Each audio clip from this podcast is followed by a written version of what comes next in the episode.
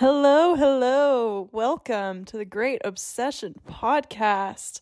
I'm one of your hosts, Riley, And I'm Sam. your other host. And tonight we are in for a chaotic time. Really quick, we would advise that if you are not comfortable with strong language, this may not be the podcast for you, especially this episode. This is the first of what will probably be uh, many bony bo- bony episodes. Oh Don't say that. Don't say that again. bonus episodes. That was what I was trying to say, and I can't talk. oh, it's been a day. So yeah, It's for our bonus day. episodes, these are episodes where you know Sam and I have more things to say than just about books and shows that we watch. We have other thoughts. We're multifaceted. so layered. So much nuance. So the energy I'm going for here is if anyone listening has seen those tweets from there's this one girl who makes a tweet every week where she's like my dad and his friends have a weekly meetup at the pub and they bring a list of discussion points part This- 3 part 5 part like she's done so many parts now and she shows what they talk about every week and it's extremely wholesome um that's the energy This we're going feels like for a this is, that example really feels like a very niche side of Twitter that I It probably is. People are gonna be like, "What the fuck are you talking about?" Anyone who follows me on Instagram will know it because I post my like weekly favorite tweets every Monday. Shameless plug. Follow me on Instagram at Riley Rosetta to see my favorite tweets every Monday. Still know what I'm talking about. But anyway, that's what we're going for. I have some discussion points that I've just randomly thought of throughout the last like week of my life. Like, hmm, I wonder what Sam's thoughts are on this. And Sam has no idea what we're about to discuss. I'm so excited. I've never been more ready. What are you drinking, Riley? I am drinking Olipop in a wine glass. I think I was drinking this a few episodes ago as well. you were. Tonight it it's the, the- same? No, it's the root beer flavor. Ooh. So it's better. I actually like it better than regular root beer because regular root beer is so sweet that I can't like drink very much of it. Isn't So- that funny? Like how you get older and like I I love a Depep. You know, you're a Depep girl. Oh yeah. And I had a Dr. Pepper at um the Super Bowl, I think is when it was. And I hadn't had one in ages. And literally, I was like, oh shit, I don't know if I can finish this. I mean, between the sugar and like my teeth just felt Yeah. awful. I was like, dude, I've never been a big soda drinker, but I've always enjoyed and like been able to crush a soda when one has been presented to me. And I'm telling you, I felt my age. I was like, I can't I can't drink this soda no more. That's why I'm a LaCroix only girl now. How it's so funny because I used to not even like LaCroix. Like I thought it tasted gross because I did not like that it wasn't sweet. When I mm-hmm. tell you it's been ever since I started drinking coffee. That was like 3 years ago now. Like my taste buds have changed and maybe this happens earlier for other people who have drank coffee their whole lives, but like I was so obsessed with soda and then I started drinking coffee and then slowly my palate altered and I don't have a, as big of a tolerance for sweetness anymore. Well, I feel like your sugar, your drinkable sugar consumption just went down a lot. Yeah, I think it did. Because even when you're drinking like sweet coffee, like flavored coffee, it's still not as sweet as a soda. No, it's true. But you know what is so so sweet is a drink from Dutch Bros at its full sweetness. So true. You literally can't taste the coffee. It's so sweet and it's so funny cuz the first time I had coffee it was from Dutch Bros and I was like wow, like I definitely could taste the coffee. I was like, "Wow, this coffee chocolate combo is blowing my mind. It's so good." And then like I went back to Dutch Bros recently and got that same drink that I had had for the first time. Mm-hmm. It was called the Dutch Canyon and it I was like, I don't taste any coffee in here at all. This is literally a chocolate milkshake. But then I tried ordering something half sweet and I was like, this tastes proportionally now to me what it tasted like to me when I first started drinking coffee. Like the, it really did change when I stopped drinking such sweet drinks. My Mm-hmm. my tolerance for sweetness went down, and my tolerance for bitterness went up. Amen, sister. Funny how that works. Anyway, what are you drinking? Um, I am drinking my Fairy Glen tea from Scotland. Ooh, love it. It's a spring vibe, but also like a spring in Seattle vibe because it's a hot beverage, which is appropriate. Mm-hmm. I went and I walked today, and the sun was out, so I was like, "Thank God!" But I was freezing. It was way colder than I expected it to be outside, which was super unfortunate for me. Uh, R.I.P. to everyone in the Mountain West. My my thoughts and prayers go out to you for the Honestly. weather you're experiencing. R.I.P. to the entire world and climate change. Yeah, so true. Climate change is so scary. I like actively don't even know that I want to talk about it right now because then I have Yeah, to go no, to bed after this, is- and I just can't. with that existential dread over my head, I'm just No, we don't need to talk about this kind of dread because no one came to this episode for this anyway. Actually, I have no idea what the title will be for this episode, so I have no idea what anyone is expecting coming into this. But um, okay, you ready for the first one? yeah, lay it on me. Okay, this one actually won't surprise you because we talked about potentially discussing this on the podcast. So you recently watched uh, Zach Shallcross's season of The Bachelor. Oh my god, yes, I did. And you said that you were watching The Bachelor because you wanted to, like, I guess, try it out. You had never watched it before, right? Right. So I mean, I had seen episodes of The Bachelor. I um I don't remember who what his name was. It's not going to come to me in these next few seconds. But Okay, so I'd seen hard. I'd seen some Matt. His name was Matt. Oh, Matt James. Yes, was he on in 2020? Yep. Yeah. So that's why I've seen some cuz 2020 was a dark time. Yep. Um, but I didn't watch it all the way through. I like kind of checked out. But something that has fascinated me for so long is just the like bachelor community. And it's like all these girls that I know will just be like, oh, well, I watched The Bachelor with my friends and we have a standing like bachelor night and blah, blah, blah. And it's like all the girls get together with their friends to watch The Bachelor. And I really felt like I was missing out on a like female cultural touchstone. um, and so I was like, I want to know what these memes are about. I want to know what these podcasts are about. I just want to be in the room where it happens, you know? So Yeah. That was a big reason for why I wanted to commit like watching every single episode of a season. And I will say, I was more confused than I anticipated being. I was like, wow, there's a lot of like background and like history here that they are not providing any context for new viewers at all. Um, yeah, it's like a cinematic universe. it truly truly is which was very different than what i expected. I expected it to feel more game showy and it didn't. Um and i want to know if uh zach Shallcross are they all that stupid? Like are they all objectively the worst? And the thing what drives me crazy is i don't feel he wasn't like manish- malicious. He wasn't manipulative intentionally. He just was a dumbass Yeah. Honestly, I think every bachelor is a dumbass in their own way. They all do something stupid every se- like I can't think of a single one. Actually, Matt James did nothing wrong. The franchise did him dirty as the first black bachelor. They ended up making his whole season about racism, which was so stupid.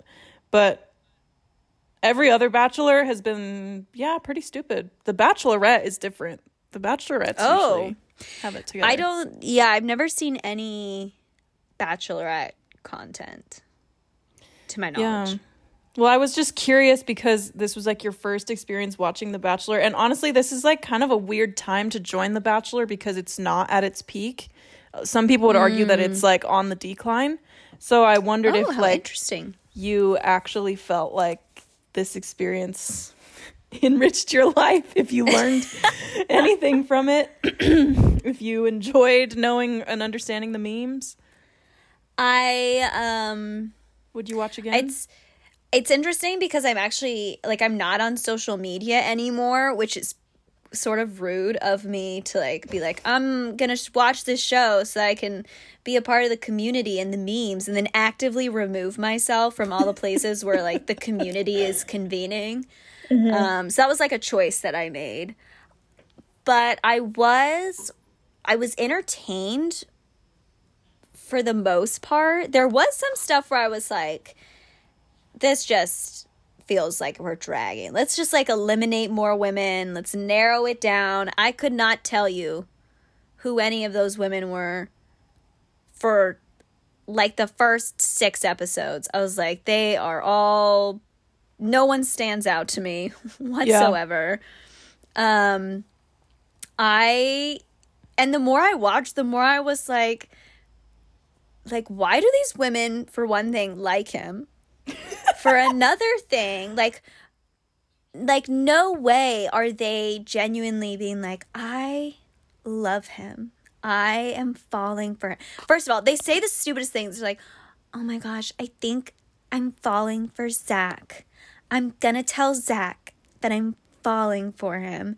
And I was shook by how many times they said that. I was like, "Girl, calm down. Let's just like like chill out." I understand that it's like a competition to prove how much you love him yeah. and you like want to beat out the other girls, but also eye roll. And I, what I'm curious about, there was just way more like jealousy and comparison. Like the girls were comparing themselves and their experiences to other girls way more than I anticipated. I think maybe mm. because we all know the premise of The Bachelor. Like I'd never seen it, but I knew I like I know how this works. I know it's a whole bunch of women competing to like mm-hmm. win the heart of one guy. And so it was strange because all of the girls seemed almost like they didn't anticipate that they would be competing with other women, which I thought was really strange. Is it always like that? Mm, yeah, it's literally always like that. It's funny because every time these girls think they know what they're signing up for, but I think nobody like thinks that they're actually going to go as far as they do.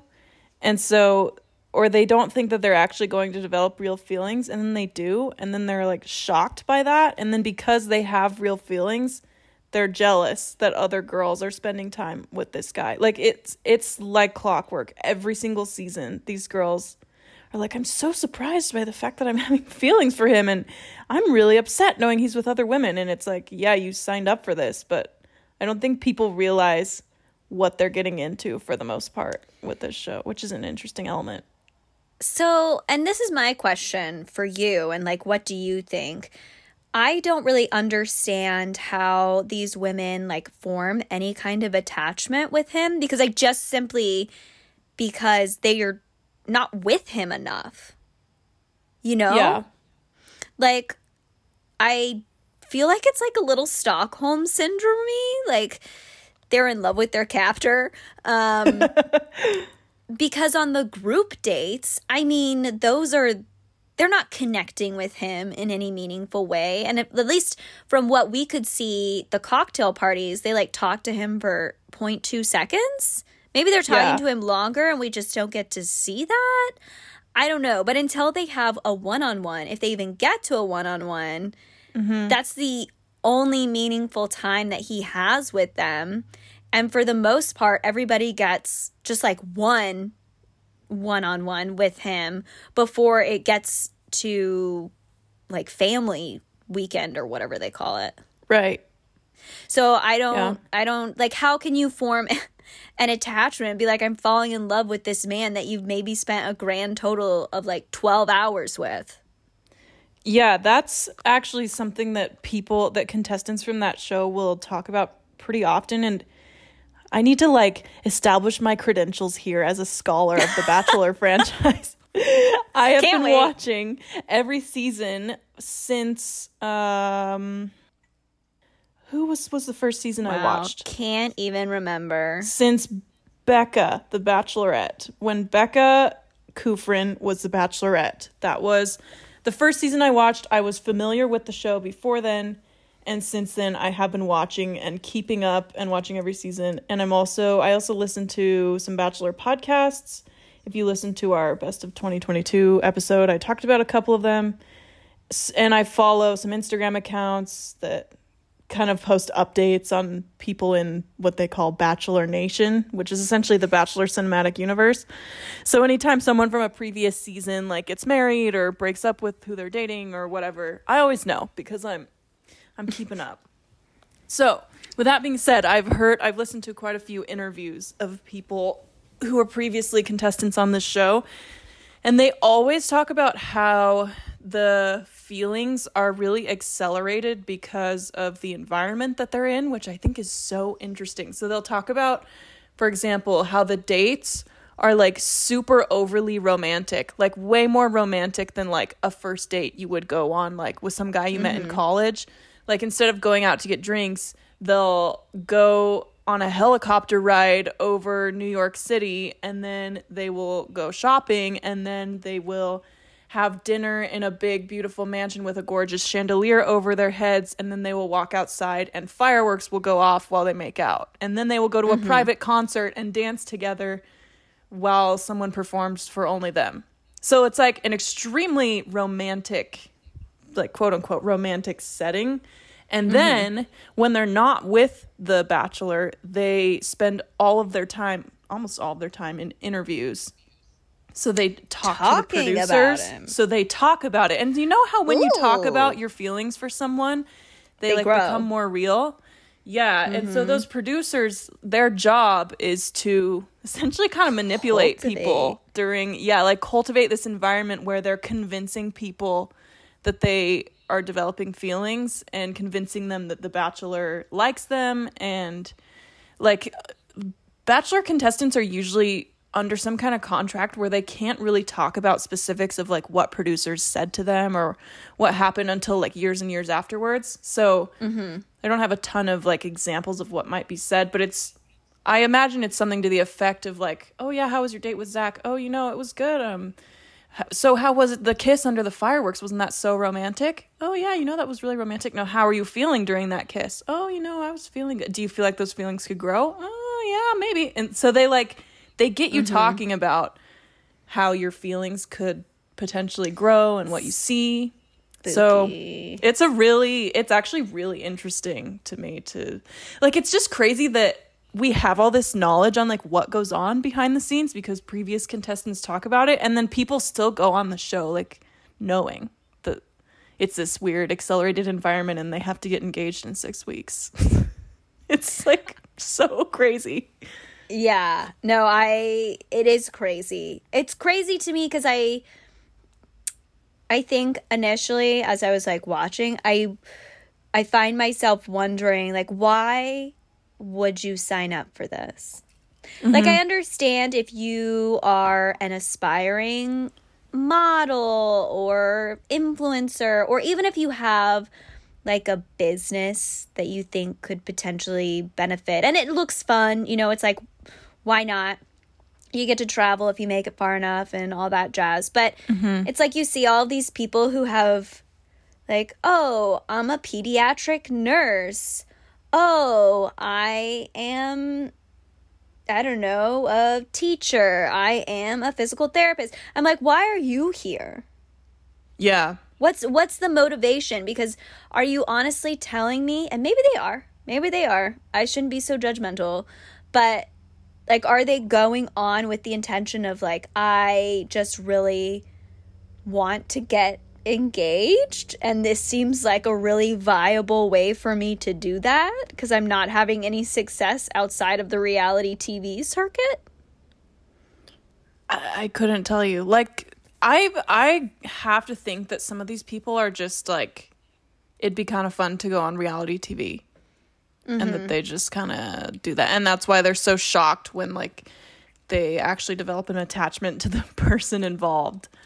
But yeah, I don't know. I couldn't tell you. There's actually some discussion recently because it used to be that if you go on The Bachelor and you make it to, I don't know, top 10, it's pretty mm-hmm. much guaranteed that you'll have a huge following on Instagram. Like it used to be back in like 2018, 2019, the top three contestants would end with like a million followers on Instagram. And now I think the girl that got engaged to Zach is at like 200K, which is really low numbers in comparison. So a lot of people are saying, why even go on there anymore? Because you don't get the Instagram numbers. Like you should go on um, Love Island if you want that, because I think Love Island still gets those kind of numbers. So it's very interesting. Um, I don't know if people genuinely think the process works.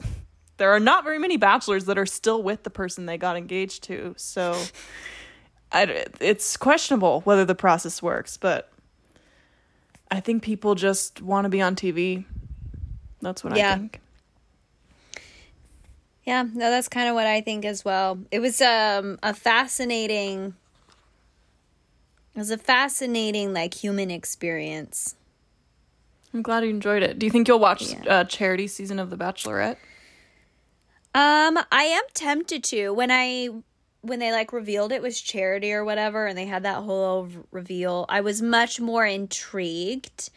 Um, I'm really curious about Bachelor in Paradise because I still to this day don't I do not understand what It's it so is good. about or how it works and people have explained it to me before and it's still I still don't understand the purpose. Um and so I think that I will watch that one. Um Good. That's the yeah. juiciest one.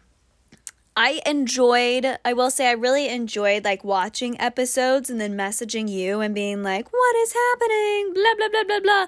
That was really fun. And so I, I can see the appeal of doing that again. It's just like a fun touch point, I think, for people.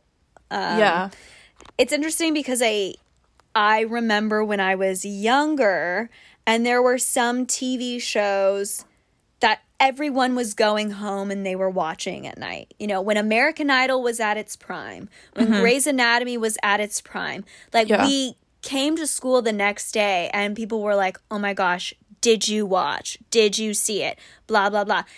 And uh with the rise of um, streaming services, that doesn't really exist anymore because a lot of it is like bingeable content. So you'll come back the next weekend and be like, I watched the entire thing. And Yeah. it's like lost a little bit of its uh, shine in that sense of like this sense of communal watching is no longer there in the same way. And I felt like with The Bachelor, it was. And I really enjoyed that feeling of being like, oh my gosh, let me see if my friend has also, like, did she see it? Is she up to date? Does she know? What does she think? Blah, blah, blah. Um, so I enjoyed that aspect. So I think Yeah. I'll give The Bachelor at a try. If we lived in the same place, we would get together every week and watch it together because Oh that's what's really fun. Is like Oh, I can imagine. drinking fun drinks and talking about it together, and then gossiping when it's on commercial break. I used to do that with my friends in Utah. R.I.P. I have no I friends. now. know. I'm like dying to have like a nice, consistent gossip sesh about it, but I just don't. I don't. Yeah, I don't have anybody to watch it with me live, and Jack would keel over and die before he sat down and watched the entire episode.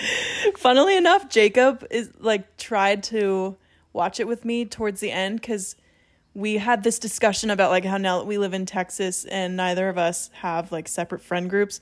He's like, Mm-hmm. I'm realizing we don't have very many interests in common, so like I want to like get involved with some of your So he interests. was like, "This is the interest I'm yeah, gonna." he was like, I would like to watch The Bachelor with you. Is that okay? And I was like, That's so sure. sweet of him. so he would like well and the other thing is he was worried about me because he noticed i wasn't watching it regularly like i didn't watch um the season that zach was on of the bachelorette. I didn't watch it as much because i was just like i don't have anyone to watch with. And so he was like i'm like worried about you because this is a show you like and you haven't been watching so i want to make sure you watch it. So he would there would be nights where i didn't want to watch and he'd be like let's watch the bachelor. And he would Oh try to understand but i could tell he it's definitely not his thing but he did his best It was wholesome. That's so sweet. That's so wholesome. Also, obsessed with the fact that he was like, Riley's not watching The Bachelor. Red flag. Literally. SOS. I mean, I don't know who that says more about, you or him. Either way, I, know. love it. Either way, yeah. There you go. Something about me. You know I'm depressed if I'm not watching The Bachelor. And that's how you know. Okay, are you ready to move on to our next discussion point? Because I'm excited about this one. Okay. I am. So this one is a topic that we will cover at length in a future episode, but I do want to make a mm. mention of it now, and it is the Eras tour.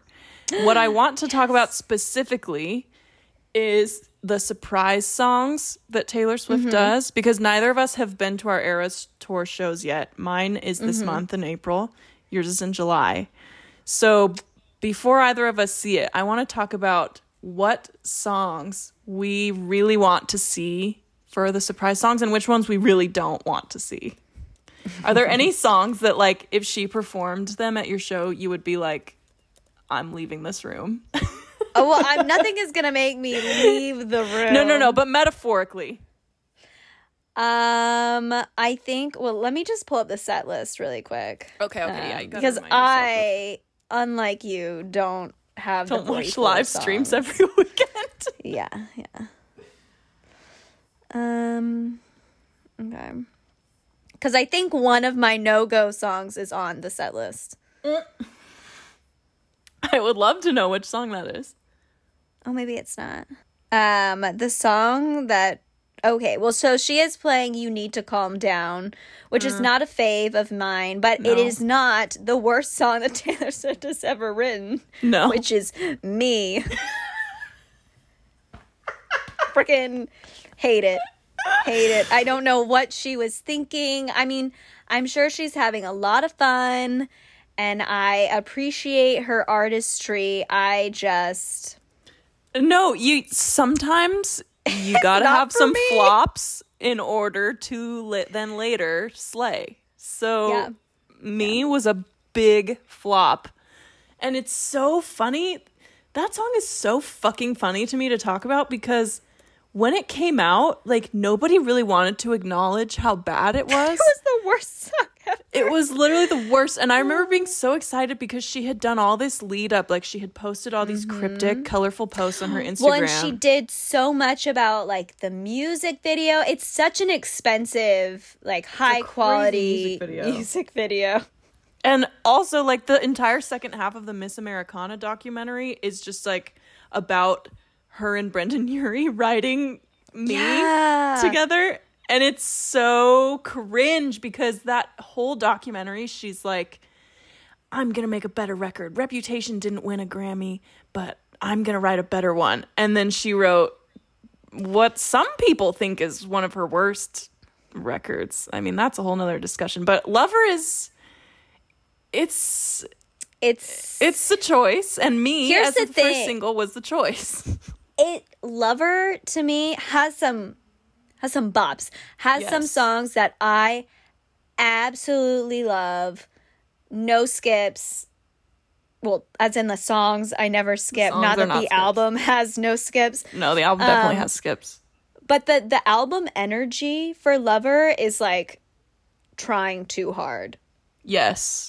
like it, it just comes across a little It's very clear that she was going for commercial success and not like creating a cohesive body of work.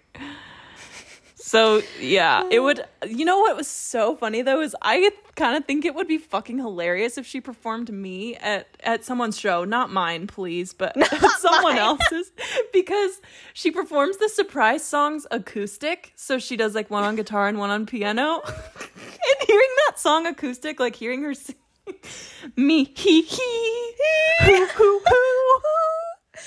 I cannot Yeah. imagine her singing that acoustic. And it's just funny because when that album came out, she performed me live like a billion times at like every perform promotional performance. And then since 2019, she has like literally crickets. She has never mentioned the song. She has never spoken its name. And she so heard the people and she said we're just gonna pretend it just never happened Pretend that never happened. Like she literally has just pretended that it never happened and like the fact that it's not on the lover set list, uh, but you need to calm down is just like goes to show that she she wants to pretend me never happened. So if she does play it live, it will be so funny and I also like would love to see what she like if she says anything about like I acknowledge that this is not one of my best songs, but I still wanted to perform it or something. I don't think she'll perform it though, Loki.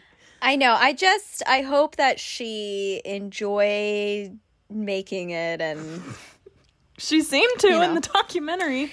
yeah, I hope she has like a nice like emotional journey with it. She just doesn't need to play it at my concert. That's all I'm No. saying. I agree. Um do you, do you have any songs? What are your walkout songs? I have a few. One of them is this is gonna come so random, but is You're Not Sorry, and here's why. She played it as our surprise oh. song at the Red Tour, and I don't need to hear that song live more than once. Like I just don't need to. it's when I was 13, I thought that that song was like the best ballad ever written and that she was a fucking genius. But looking back, I find it Lyrically, it- lyrically it's actually quite cringe it's very clearly written by like a 17 year old which is okay but i don't need to hear it now like if you're gonna play me a ballad like please play one of She your has- best works yeah. ever made like last kiss yeah, she has some some good ballads. I will say, "You're Not Sorry." You can't tell me it doesn't hit sometimes. Like Oh, that thing I comes on shuffle and you're like, "Ta, ta, ta," you know. yeah yeah yeah like like it's i'm not, it's not to say that i i won't listen to it because if i'm listening to fearless i won't skip it however i used Mm-hmm. You don't to need think to hear it again. Yeah, I don't need to hear it live again when she has so many other better songs. And also, like, I I used to think that song was so fucking genius, and now that I'm That's really 15 years removed from that, I I feel differently. So yeah, I don't need to hear that one. Another one I do not want to hear is "I Forgot That You Existed" because I think that would sound like ass on good acoustic.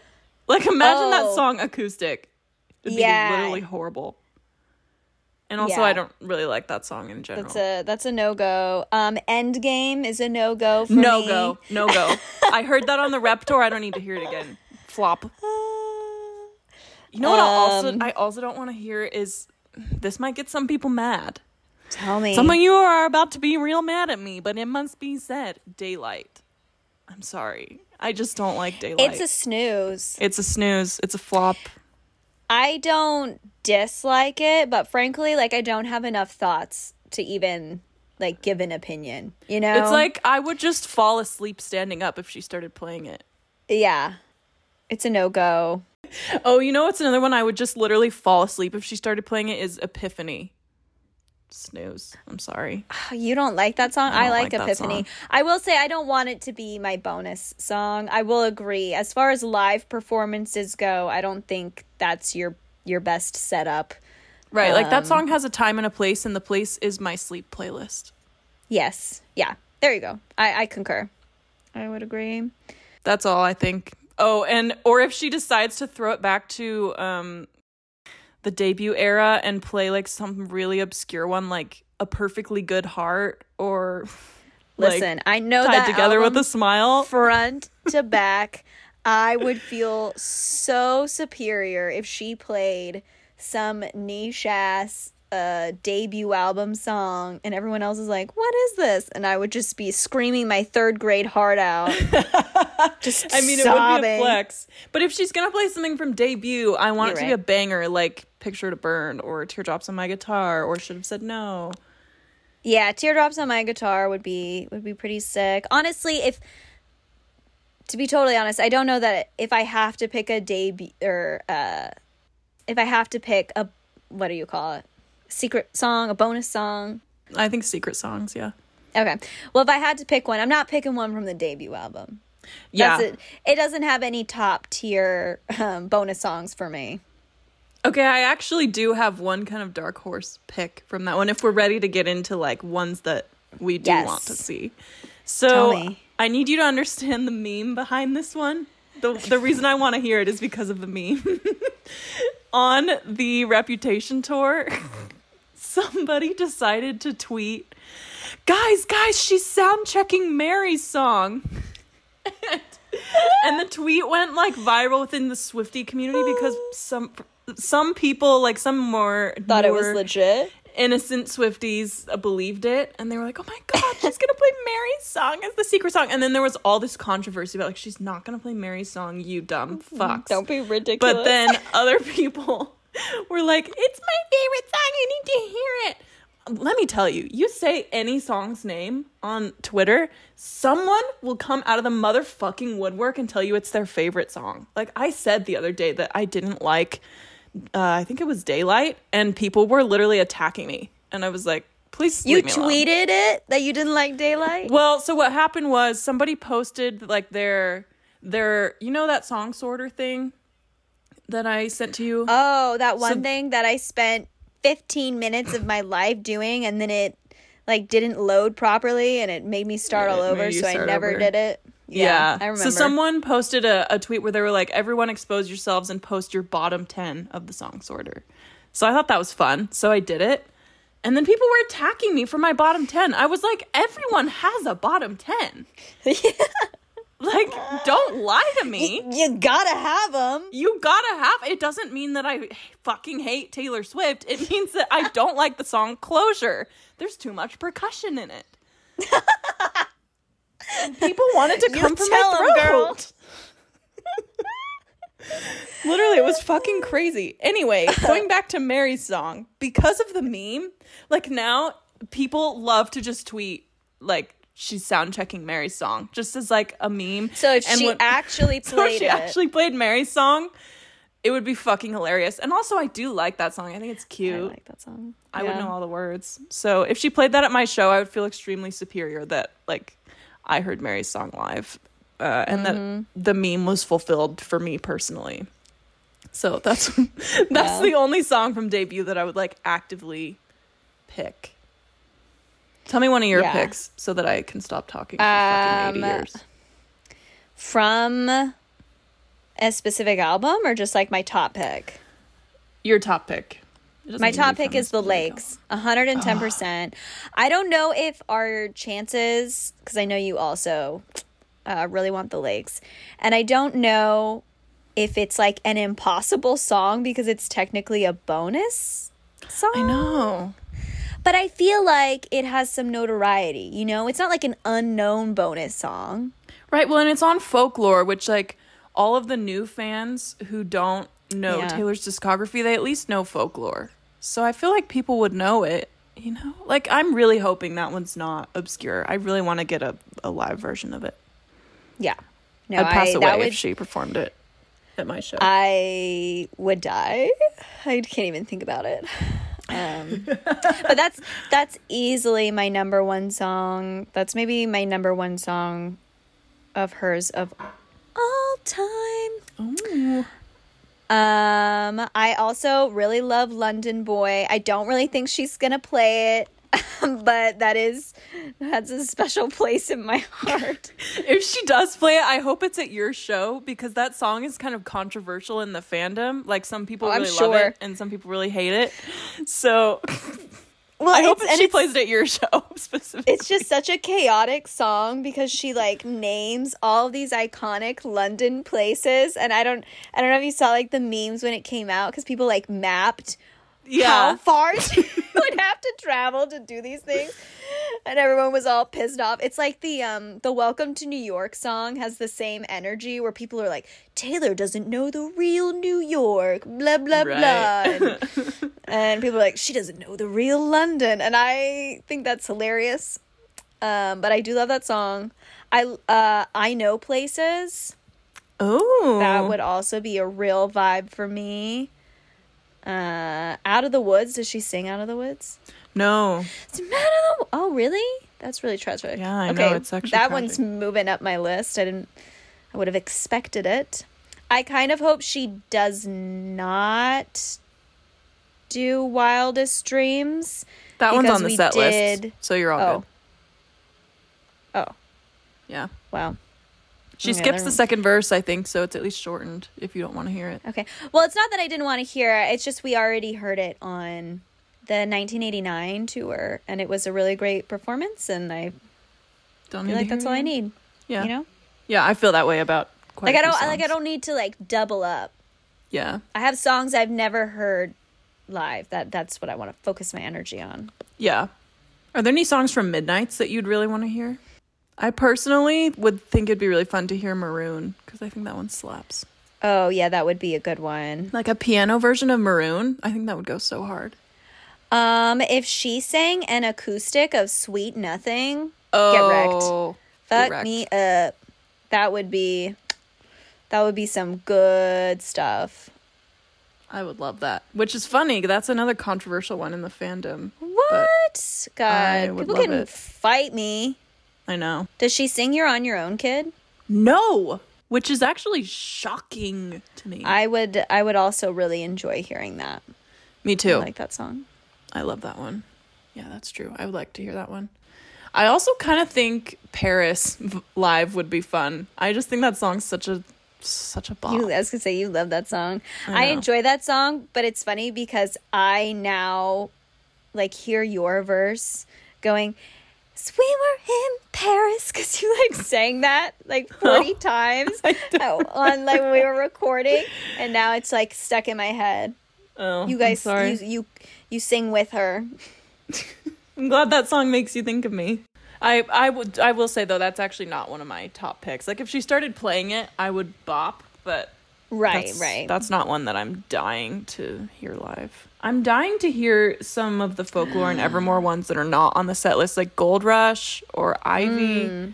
or um Coney Ru- Island, Coney Island with the National. she has to bring the Just- national out. Just give it to me. Oh my gosh, I freaking love that song. Oh, and you know what song I'm I know she's gonna play and I'll fucking die to hear it, but I'm not going to is Nothing New featuring Phoebe Bridgers because I'm not going to a Phoebe Bridgers show. I That a big loss for you. I'm sorry. Unfortunate. At least you'll get a live version. Yeah, that's true. Oh, I'll be watching the live stream and I'll be crying. Oh, crying. I, girl, I know. I had no doubt. Oh, does she sing "Mad Woman"? no. I like. I like that one. I would. would I also really want to hear Hoax. Yeah, so many. Uh, yeah, So there's a lot. many. Does she sing "Tears Ricochet"? Oh yes. She does. Yes, yes, and the performance is so iconic. I cannot wait. God, I can't believe you've seen this concert forty times. I can't get enough. What can I say? Taylor hasn't toured in five years. I just it I don't know where you it just shocks me that you can like find these live streams. Who this is what's crazy to me. The people who are live streaming, I feel like are not in the nosebleed seats. Like they're close enough that a video is not nonsense. Is that wrong? No, they're sometimes in the nosebleeds, but they'll just like their view shows what Taylor is doing on like the jumbotron, and that's Mm. enough for me. Like I'm just trying to hear it. I don't need to see every moment. So, but like, here's my thing. You spend, if you didn't go through, like, you survived the Ticketmaster war, mm-hmm. you get a ticket, you're paying at the very least, what, 75 bucks for your ticket after fees if you're in the worst seats in the house? yeah, if you're in the worst seats and you got like first pick at the tickets, Yeah. it's like seventy five bucks. So that's the absolute cheapest you could have paid to be there that night. Chances are you paid more than that, right? Chances mm-hmm. are you paid a lot more than that. And you're telling me that you're lo- just standing there live streaming the whole time? Is that not a disruptive experience? That's what is a little weird to me. Like I would not personally choose to live stream, but some people I think enjoy uh, like attention online and if you live stream the Eras tour, you will get several thousand people watching your live stream. So. Some people like that, I think. And then some people go to multiple shows and they'll live stream Well, one of them. we don't like those people. it's fine. I'm trying not to be bitter about it, but also I am extremely bitter. I'm letting it go. You gotta step into the daylight and let it go. As Sing Taylor it, stated in one of my least favorite songs. Favorite song. That's like such a random least favorite song. I just it's one that people love for some reason and it bothers me when people love a song that is just like not good. It's so mid, yeah. Yeah, like just so extremely mid. I also hope that she doesn't sing It's Nice to Have a Friend because that song kind of creeps me out. Oh yeah, that's not one of my favorite songs. That was such a choice to put that on Lover. I know. You know what would be fun is if in the future we did more Taylor Swift episodes and we did like an episode for each album and we could break down the track that would list. be fun. That I be would so spend so much time on folklore and Evermore. I just can't. Oh, just so like she to say. just took it. It just is wild to me that she came out with Lover and that was the one that she was like, I'm really setting myself up for commercial success and really bending to the man. And then Mm-hmm. she drops Folklore and Evermore back to back. No like promo, so unexpected and just dynamite lyrics, just gorgeous. I mean, it's like her best. I think Folklore is like her best lyrical album to date. And Yeah, I mean, agree. I don't. Okay, I was like, I don't know if that's a hot take, but that's my No, thought. It's not. I agree. And then I think her most universally loved music by far.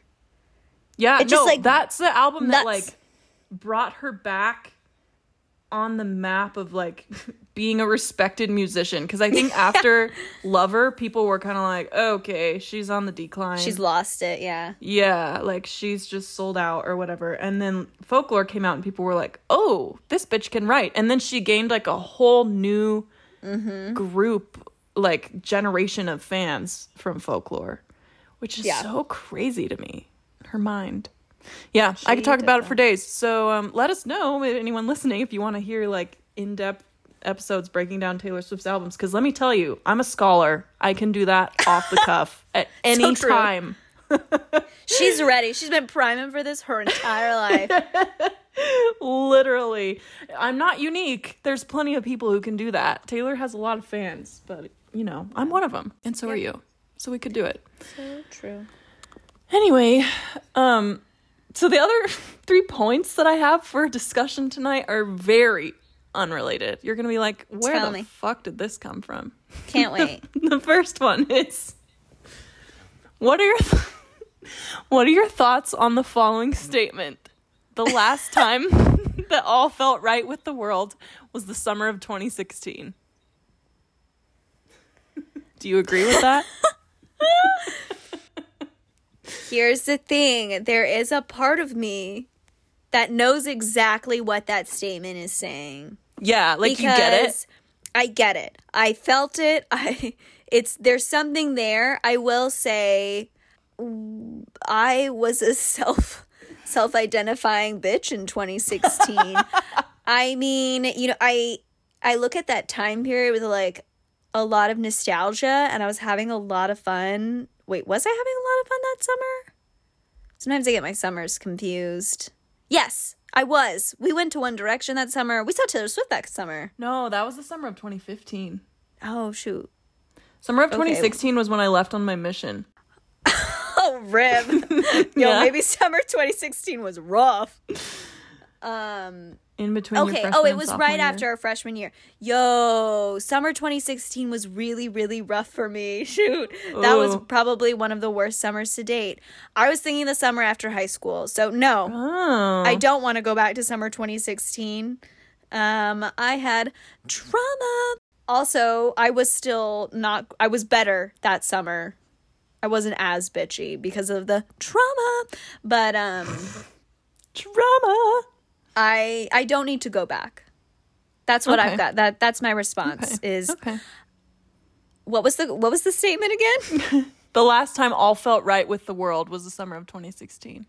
no, summer of 2016 was my worst summer. Summer of 2015 I is agree. where I I get it. That's, That's where where, it's I get. at. I was I was confused about my my whereabouts in 2016. No, all was right in the world in 2019. That's the last time all was right for me. Mm. okay. Not that I'm not that all is wrong now. I'm very happy. no, but I know what you mean. I know what you mean. there was it's just like- such a distinct shift, a new era. Yeah. Yeah. I actually, for me, that was the summer of 2018, was like the the last because that was the summer I like studied abroad and I was just being a college student living my best life. Uh it's just interesting because people on the internet seem to that's the reason I thought of this is people on the internet love to universally reference the summer of 2016 as like a year that presumably everyone had the best summer of their life which was not true for me because I was on my fucking mission melting in the Houston heat. But um a lot of people I think it's because just like if you think about the time period what was going on in 2016 it was just like a fun time to be on the internet that was when Pokemon Go was out Ah. um, That's so when that we was a big thought. Hillary Clinton was going to be president. We thought Hillary Clinton was going to be president. We it was pre-Trump, and we also um, that was when Harambe happened. So like the whole world was united over that meme, and I think it was just like I think there was a shift that happened post-Trump, and so that's why Yeah. just like in the cultural, the culture of it all. Things change. So I think that's what people refer to. And I just find that really interesting whenever people talk about like like presume that it was the best year of everyone's life because of that because i think it that actually was the case for a lot of people in our generation that they enjoyed summer 2016 i did not because i was busy being mormon and you were busy Yeah. having trauma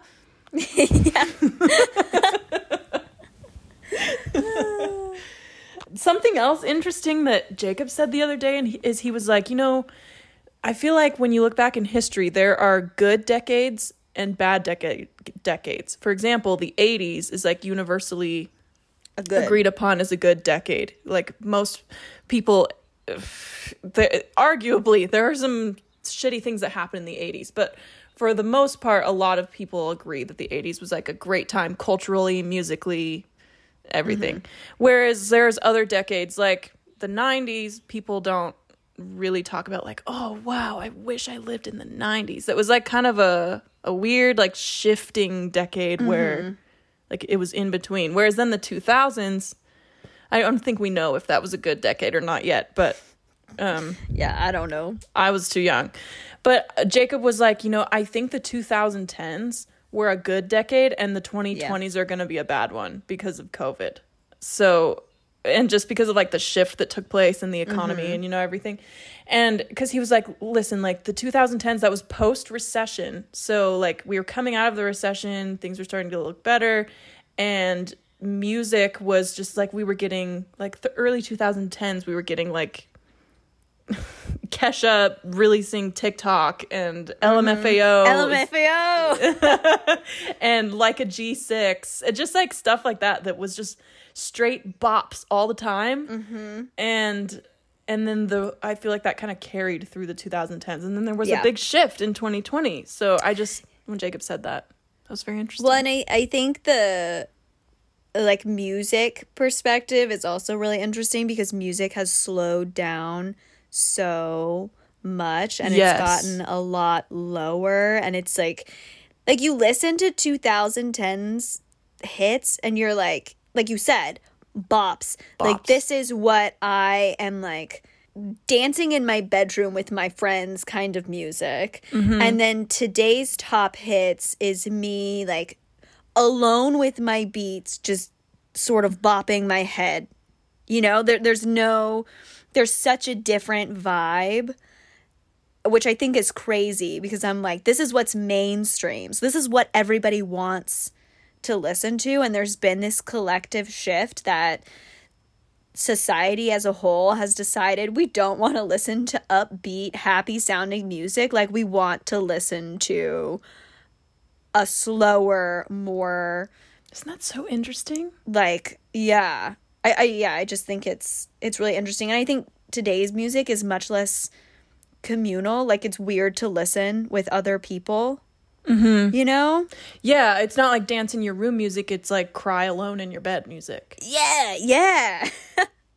Which is just i don't know. I think that says something about all of us but I think it says something about what COVID did to us personally.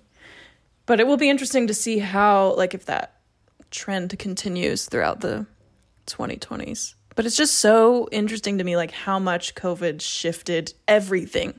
like music, culture, TV, Mm-hmm. entertainment as a whole, streaming, like all of that.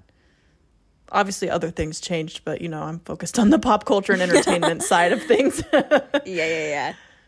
It's very interesting. Okay. I have two more points. We might only get to one of them.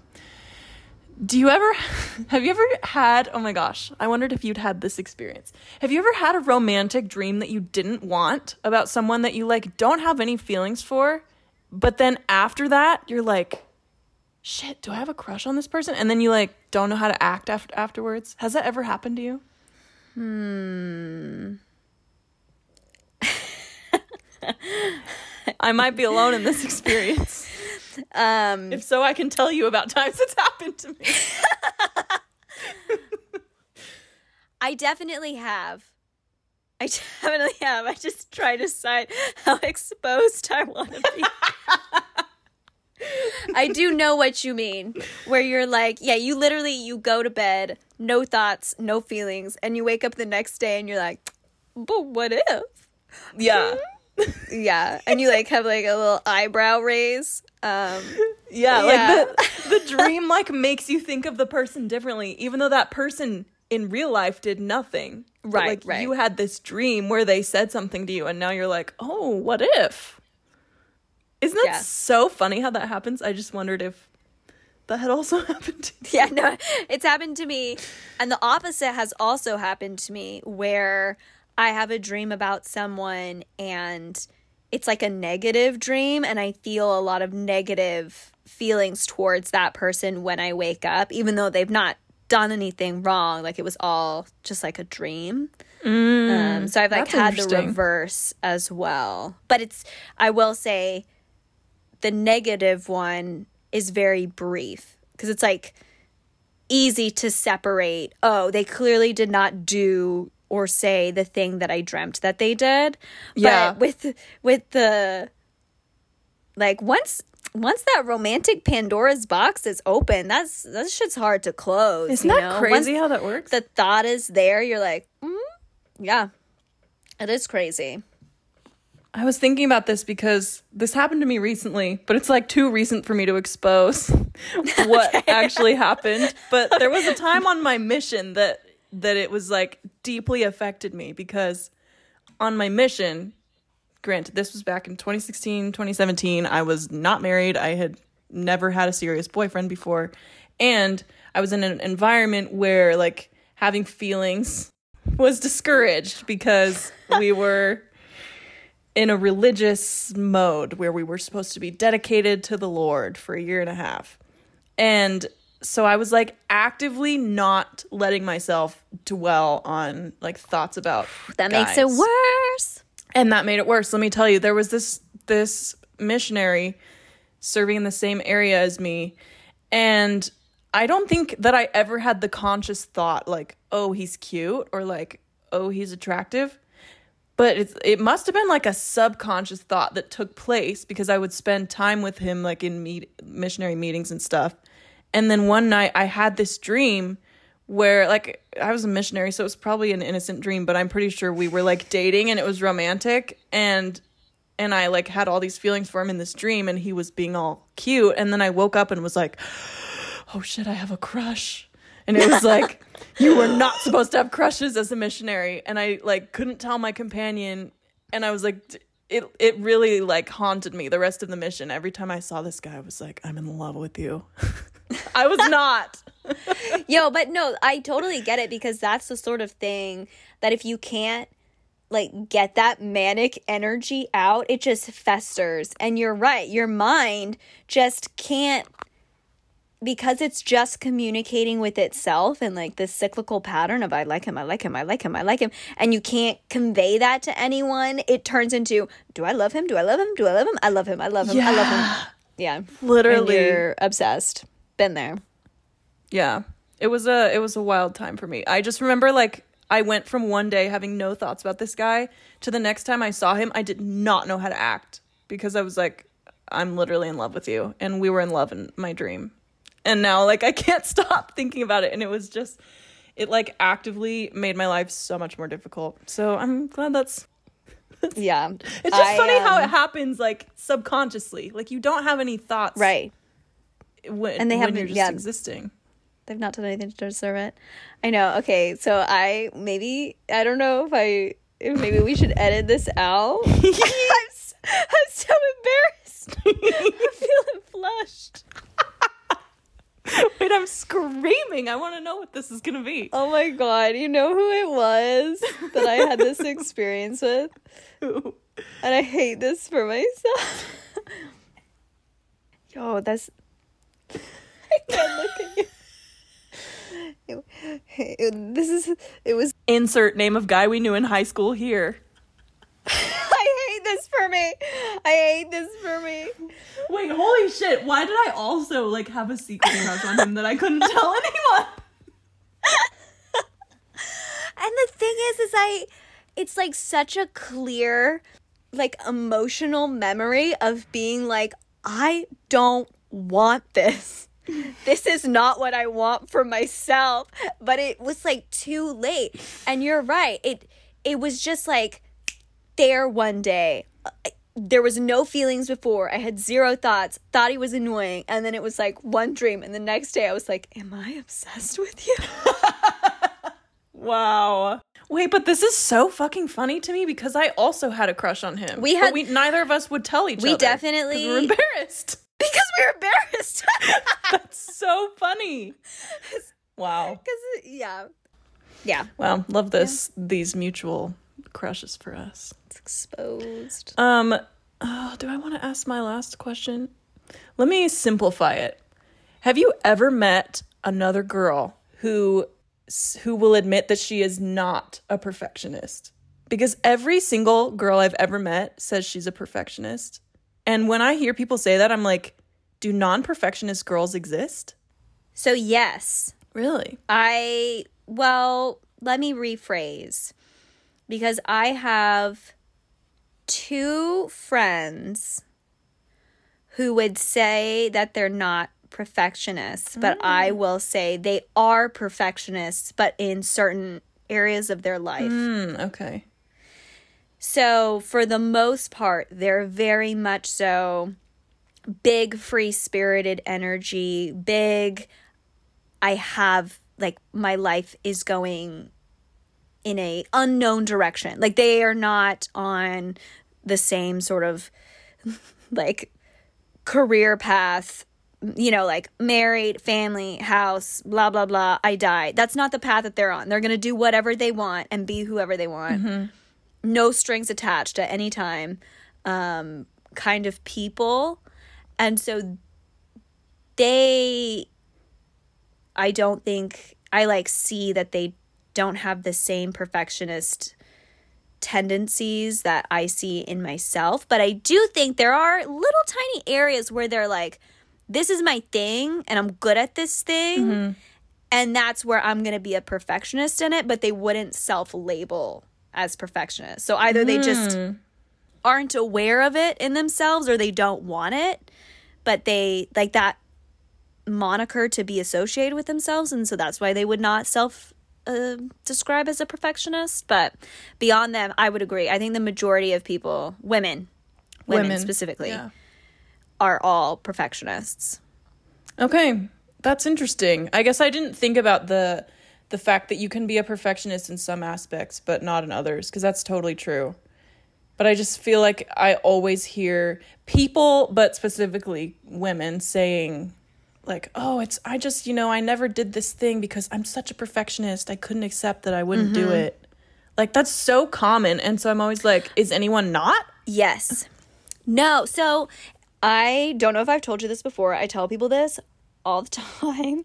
But they did this study on girls and boys in the classroom. Have I told you this I don't before? think so. So basically, they did this study and they found that because girls' brains are like developing faster, they have much higher attention spans much younger. Hmm. And so they get rewarded in school for when a task is done well versus boys of the same age. their brains are developing a bit slower, so their attention is much smaller. And so they just get rewarded for completing a task. And that trend carries up through like our entire lives and personalities. So women statistically are much less likely to like try new hobbies, apply to jobs, um, anything where they think, oh, I don't fit every single requirement and I'm not going to be able to do this really, really well, they won't try because their brains say, oh, I only get rewarded and I only do well if I'm doing this task perfectly. Mm. Versus a guy, their brain says, oh, I get rewarded just for shooting my shot. Interesting. As long as I give it a go, I will feel good about myself versus girls will only feel good about themselves if they get the job if they're they master the hobby and so on and so forth. So that it's a really interesting um, study because it was just like looking at how we are interacting with children from a very young age and how we can best do that in a more egalitarian way to prevent that sort of like mind pathway from being created from the start that is so. so that's why that's that's like part of my like theory as to why women allow perfectionism to get in the way of their own success and like trying new things Well, that makes sense. Like it definitely Mm-hmm. makes sense. Man, the the quicker brain development doing us dirty in the long run. That's I so know, I know. Well, and it's crazy because it's like, like women won't, are less likely, not won't, but are less likely to fight for a higher salary or go for a higher managerial position because they'll only do that if they genuinely 100% feel that that's what they sh- they deserve and that's what they should get mm-hmm. and that's what they're capable of achieving versus guys will be like why not why not try? And then they get it and they're like, sick, you know? Wow. And so women just aren't. I mean, there's a lot of other factors. There's a, this is just like a very small subset Right. of a much larger issue, but it, it is interesting because, um, like, part of it is women are less likely to go out for those opportunities because of all of this weird stuff that happens when we're young, the way we're trained. So interesting. That's definitely Mm-hmm. relatable, especially as like a quote unquote high achieving child. I feel like ever since then, tr- I feel like I've fallen short. Oh yeah, the way that messed me up. I mean, we will never know the depths of it. It will never end. It's so true. Even with like starting a podcast, I was like, no, I can't do that because I it won't be good. Right. It's like who Right. cares? And I and what's so interesting is like I feel like I have learned a lot from Jack and I've learned a lot from John and like all of these other guys who I see like doing new things and trying new things just because they're interested, just because they want to and they like don't think about the optics or if it's something that they're gonna be really great at or if it's like a guaranteed success. They that like doesn't cross their mind. They're just like well this is something that i want to do for myself so i'm gonna do it. And i'm like well Must be nice. like my brain doesn't work that way no, literally. yeah but i it, it's just really interesting because i think that that's encouraged me like seeing jack do things like that has encouraged me to be like i should just like shoot my shot and like try a new hobby and just get into like this practice of learning what it feels like to like fail at something mm-hmm. And then continuing to try and do it and get better at it because that's my problem i'm like the biggest fear of failure haunts me Yeah. and so i just don't do anything yeah, or just like the the, fear of being bad at something. Like being bad at literally Oh anything God. is so embarrassing to me. I it's so embarrassing. That's why I think it's hard. Well, there's a lot of reasons, but that's one of the big reasons why it's so difficult to go to the gym. Yeah. Is it's it's embarrassing to me. Yeah. Cuz I know I'm not going to be good at it because I never do any physical activity whatsoever. So why would I mm-hmm. be good at anything there? Mm-hmm. But it's it's very cyclical. I don't know. yeah. Wow. It really do be like that. Tragic lady things. Yeah. Just girly things. He's so cute. well, on that Now, note, have, did was that? Did we get through them that all? was my final discussion point. wow! Look at us, and we probably have at least five minutes worth of time to cut out. Yeah, I'm sure we do. When we just went off the rails, talk gossiping about high school people. When I tell you my face got so hot, I was like. I don't know why that like that like dredged up something from deep inside me that I had pushed It's down. like this shame at these feelings you had as a 15 year old for some other 15 Oh my gosh. year old boy. We should just he was like 14 at Yeah, the time. At least get your younger. numbers right. Lol. I know we could have an entire episode where we're just like force each other to talk about our our embarrassing crushes. Kill me. I feel like no one would want to listen to that because they don't know the No. people that we went to high no. school with. but- And with nobody that we don't need to have that kind of recording just like floating out there, you know. No. Yeah, I don't need these people finding out. It's it's okay. It can stay. we're good. Can stay in the in the drafts in the DMs between you and I. Mm.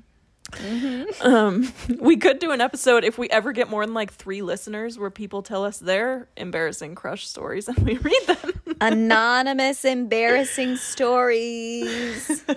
There's like a thousand other podcasts that do that, but hey, if you ever want us to tell your embarrassing story on the podcast, Yeah. let us know. With that, find us on Instagram at the Great Obsession Pod. Yeah. I hope you've enjoyed this chaotic episode. We'll be back to regularly regularly scheduled content on Tuesday. And you can also email us at thegreatobsessionpod at gmail.com. I've also always forget to shout out our Goodreads, but we have a Goodreads account, The Great Obsession Pod. And find us wherever you listen to podcasts. We upload every Tuesday. Yeah. Thanks for listening. Bye.